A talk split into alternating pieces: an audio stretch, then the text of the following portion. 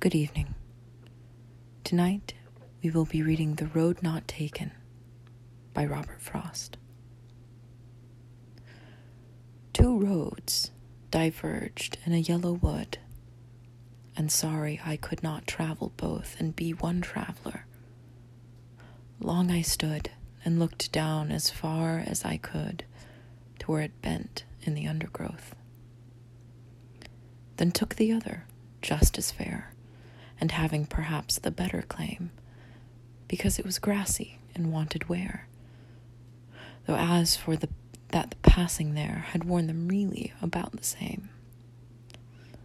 And both that morning equally lay in leaves no step had trodden black.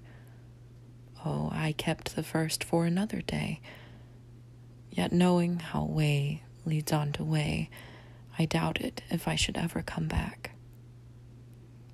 I shall be telling this with a sigh, somewhere ages and ages hence.